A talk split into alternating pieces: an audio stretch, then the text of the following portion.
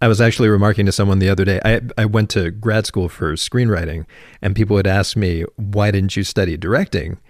And I was like, because the actual making of a movie is like building a house. It's like as much hard labor as it is creative. It is. It's Stanley Kubrick supposedly said, having been a still photographer for Time magazine, I believe, mm. before he became a director, that it's the same thing. It's problem solving. Filmmaking is problem solving. Yeah, so yeah. anyone who who doesn't want to be a director, I get it. You need a certain kind of. Um, I say that with a, a mix of pride and shame. that we you actually need a bit of a masochistic personality disorder or something to actually do this thing. that is Norwegian filmmaker Joachim Trier, whose acclaimed movies, sure enough, show a lot of sympathy for characters who are pretty rough on themselves. His debut, Reprise, was about two young friends in Oslo, one who beats himself up for not becoming a famous author, and the other who has a breakdown when he does. Trier's follow up, Oslo August 31st, depicts a day in the life of a self sabotaging addict. And his latest film is about a woman named Julie trying and failing to find the perfect relationship. Its title is a phrase Norwegians apparently use a lot when describing themselves the worst person in the world. I'm Rico Gagliano, and welcome back to the Mubi Podcast. Mubi is the best place to stream beautiful handpicked cinema. On this show, we tell you great stories about beautiful cinema. Season two of the show is coming in June. Today, though, another special episode to tide you over. You are going to hear my interview with Joachim Trier about Worst Person in the World.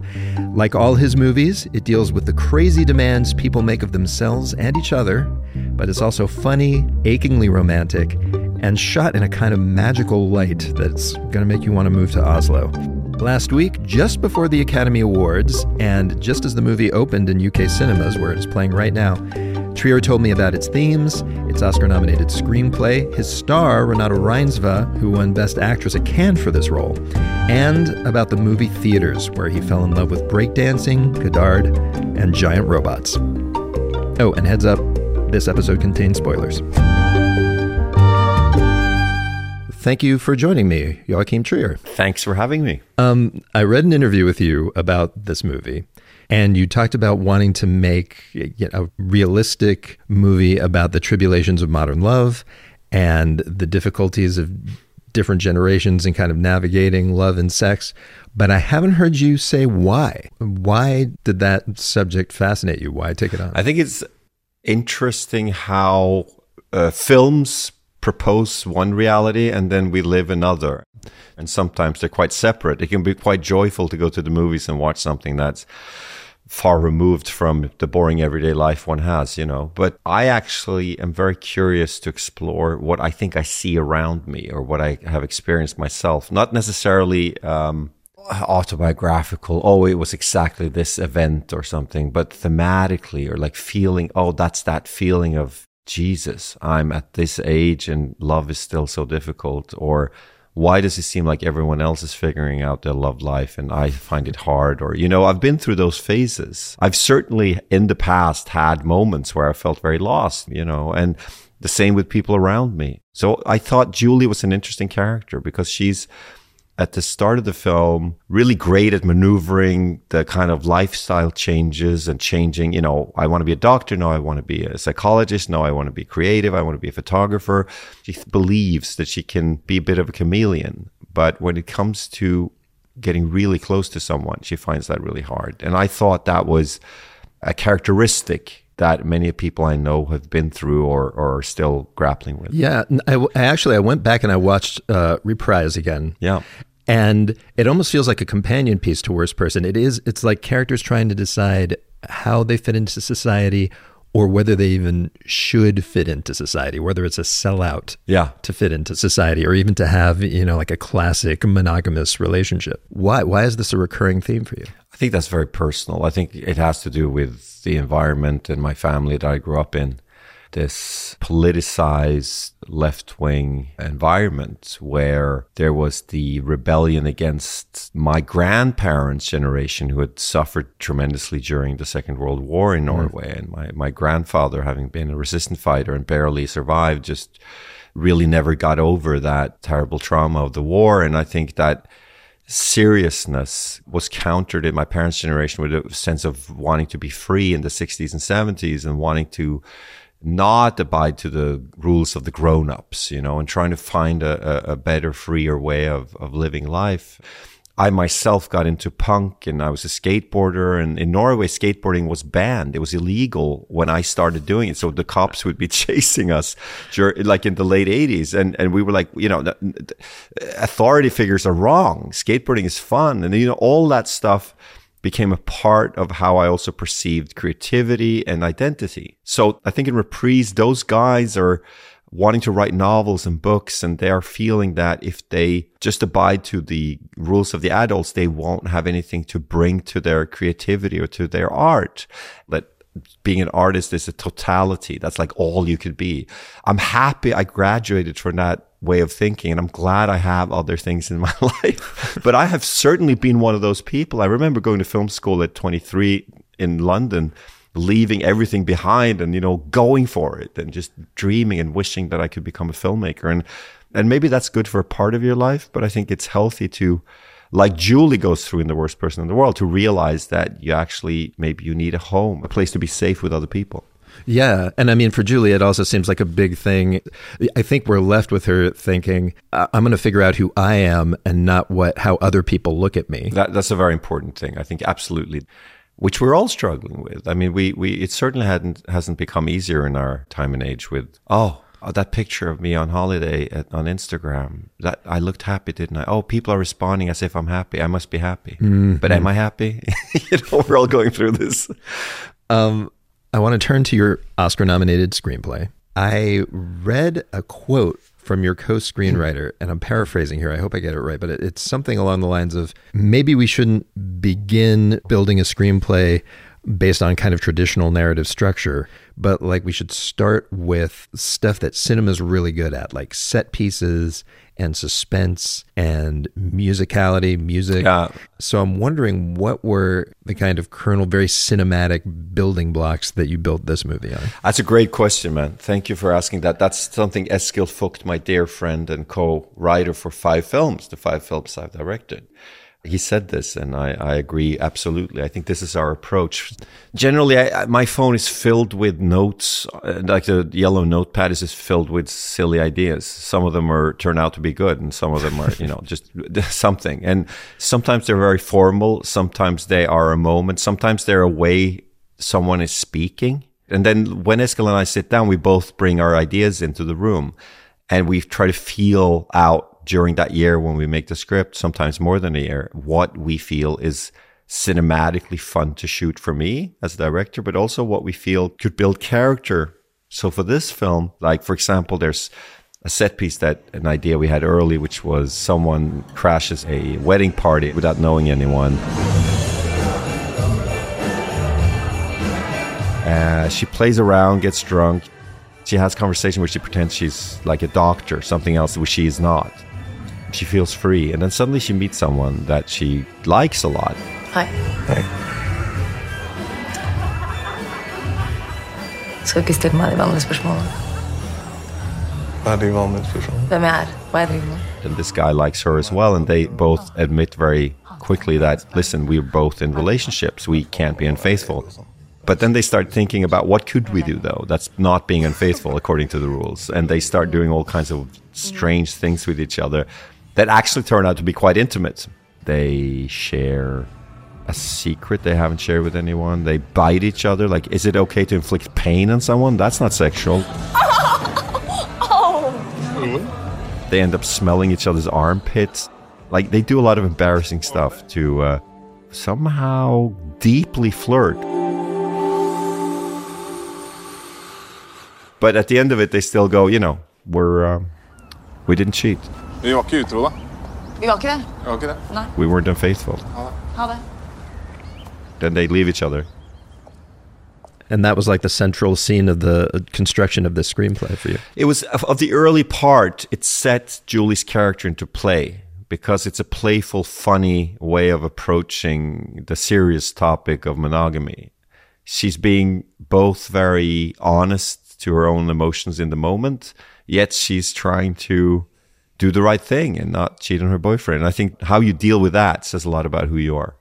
So it was a good character scene to set up Julie. The moment a character or the characters come into play, we very, very quickly figure out what of those strange ideas that we have can kind of fit in a knot. So if I had to define it, your process would be kind of like uh, a whole bunch of scenes in search of a character. Yeah, well put. Speaking of which, you you wrote. My understanding is that you wrote this character for the actress Renate Reinsve after she had a bit part in one of your early films. And first of all, I think there are actors listening to this right now who'd like to know what did she do in that bit part that made you go, "I'm going to write a full screenplay based around this actor." Yeah.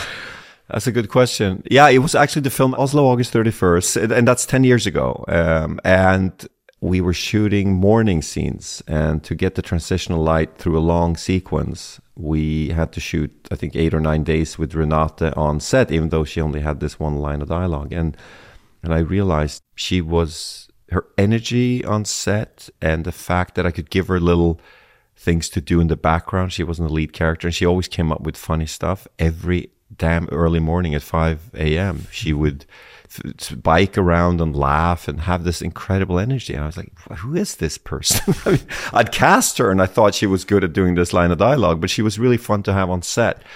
And uh, I'm always rooting for the actors or the people who have like a particular style, but that I see haven't been given the the kind of the shot they deserve. And she's certainly one of them. I've, I've seen her do great work in theater for many many years, but she never. I mean, it's this is also an important thing to mention is that Renate is quite young, you know, and beautiful looking, and she got a lot of smaller characters in TV show as perhaps the antagonistic new girlfriend uh, of the ex-boyfriend of the lead or something. Like she would she would get these parts where she was funny and she made the most of it but maybe she was more cast as a type. What about her? Did you embed in the character? i know her quite well now and i think there is a mixture of getting out of emotional tricky spots by humor and levity and charm that she does well and she is all that. She's very funny. But she also has a, a sensitivity and a melancholia to her quite a serious perspective on life you know that, and i think like that mixture i, I find that very uh, endearing I want to go to the other main character in this, who to me is Axel, yeah the first boyfriend that she has in the film. There's a moment at the end that I, when speaking to people about this movie, a lot of them are very affected by. And I'll preface this by saying I'm close to your age, Yeah. and so is Axel. And the people that I'm talking to are tend to be close in their age to Axel, and he has this soliloquy almost where he's sort of hmm. reflecting on his life and the fact that he has always been kind of a collector of objects and how he's nostalgic for a time when objects had a lot of power as opposed to now when it seems like you know everything's kind of ephemeral and maybe digital. And i couldn't help but pop psychologize. Yeah, yeah. is that you speaking? You know a former punk a guy who i know was a dj at times and like a record collector. Is that you? Yeah, I guess it's both Eskil and me, and also trying to deal with something we're a bit ambivalent about in ourselves, in our own life. Um, it is certainly me who grew up believing that my cultural references and the bands that I liked or didn't like defined who I was as a person.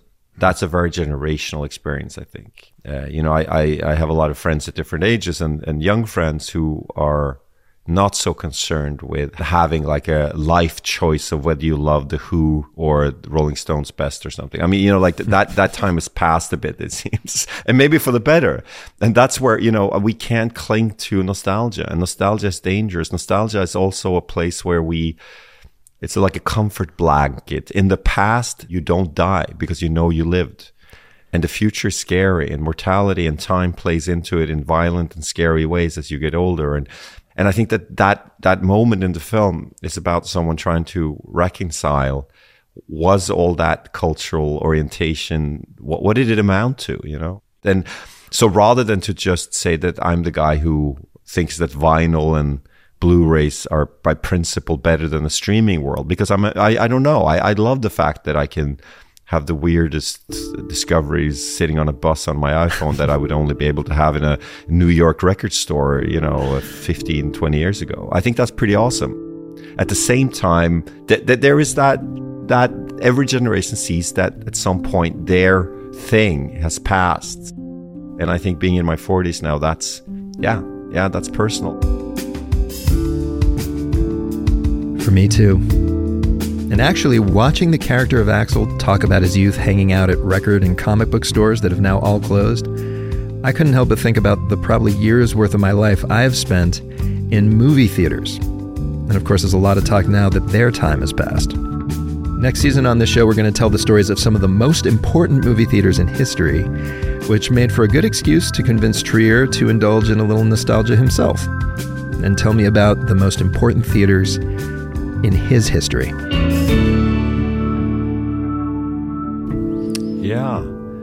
Have a few, and they're all in Oslo, so I won't labor the point of the geography of them. But I, uh, there's uh, the biggest screen in Norway is called the Colosseum. It's a sort of a big, big, big, big cinema. It's like a thousand seats or something, or more, even maybe twelve hundred. And I remember going to see a lot of the formative big films. Like I saw E.T. three times when I was nine in that theater. I had my parents just take me back. Uh, yeah. I saw uh, Beat Street.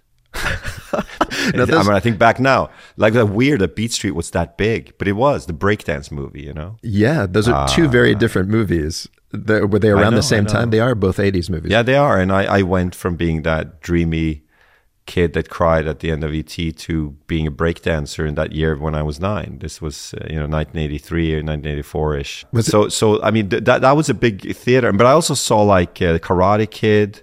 I remember years later also watching a lot of action movies there. You know, like I, that that big cinematic thing on one hand. On the other hand, also the the Oslo Cinematheque that I started frequenting when I was a young aspiring intellectual in my late teens and watching, I was like, oh, all of 80s Godard is playing in the next three weeks. Well, I have to see all of that going every day, you know, with my nerdy friends and like, okay, I like that one. I didn't understand anything, but it was cool. It had, uh, you know, it was some weird slow motion stuff with Isabelle Huppert. That's great. I love that, you know. It's interesting at a time when theaters were like that important, you know, like it were such a center of a young person's life. You could almost gauge your development as a person by the movie theater that you were going to. Like there's the big theater that's where you're seeing like the big yeah. mainstream things. And then when you become a punk, you're like, well, then I'm moving on to the art house. Exactly. Yeah. Absolutely. That's that's that's the journey. But I always kept one foot in each camp. You know, I was asked by Film Comment magazine uh, recently to do a guilty pleasures list, and and one of the films I remember being very moved by is the you know Transformers Two. When uh, what when um, when the when when they have the in the birchwood the, like the what's they called the, the big robot the American um, tr- truck I don't remember. Yeah, yeah, he gets killed, and it, you know, it's like it's kind of beautiful and weirdly Tarkovskian when they're fighting out in those birch woods, and you know, so I, I have a weird, weird uh, association. I mean, I, I, still love all kinds of movies, um, even though at the moment I'm really, I'm really interested in character and uh, human relatable stories in my own work. I, I still watch everything. Yeah, I'm sure. I am wondering if somehow that scene. the death of a transformer somehow wormed its way, you know, subtly into some later film you made. Yeah. Well, who knows? Maybe so. Exactly. No, but but this is the point. I mean, I, I I I think that there are some films that are easily defined on paper and they're easy to talk about intellectually, and they're not always the films that give me the rush, you know, the, the of, of, cinematic brilliancy. I think sure. sometimes strange movies that are quite mainstream can do something with the camera and space and movement that to me reminds me of my primary fascination for cinema.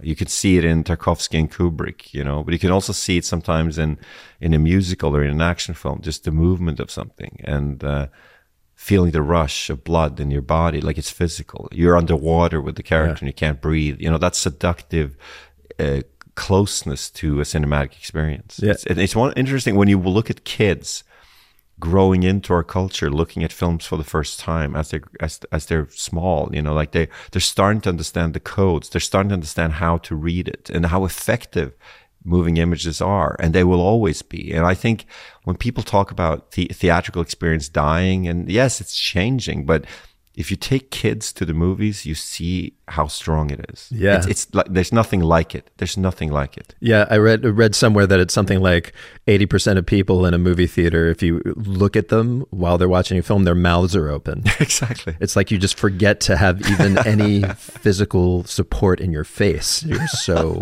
enthralled.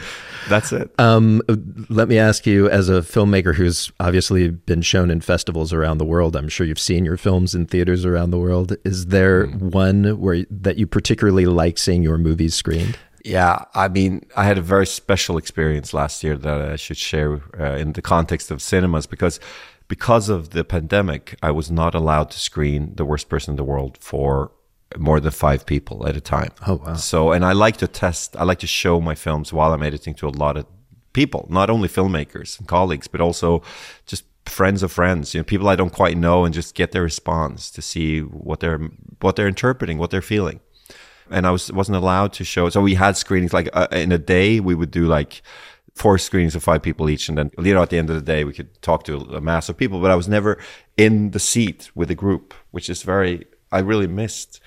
And then we're invited to Cannes, and I realized sitting in that fancy limousine on to the going to the red carpet that holy Jesus, I'm going to show the film to 2,300 people in 10 minutes, like for 10 minutes from now. I'm going to actually have that experience for the first time and I hadn't had I hadn't warmed up to it.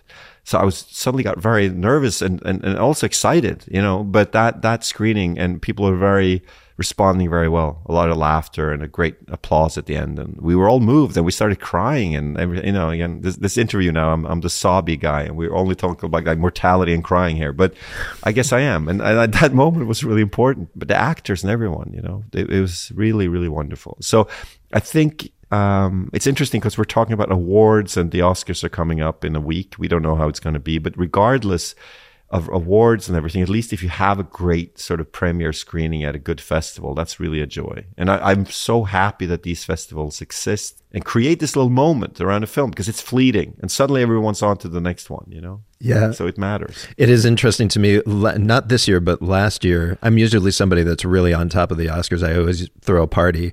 Last year, obviously, I couldn't because it was COVID times and we weren't allowed to be together.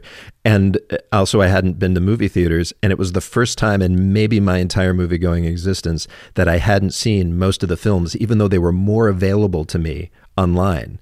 It was the fact that they hadn't been on movie screens was almost like it kept me from seeing them. Like the the theaters, you need to have the theaters there to create the moment to make you feel like, oh, this is something worth seeing. I agree. I think the way forward for cinema, the paradox right now is that a lot of things are going to happen only on streaming platforms.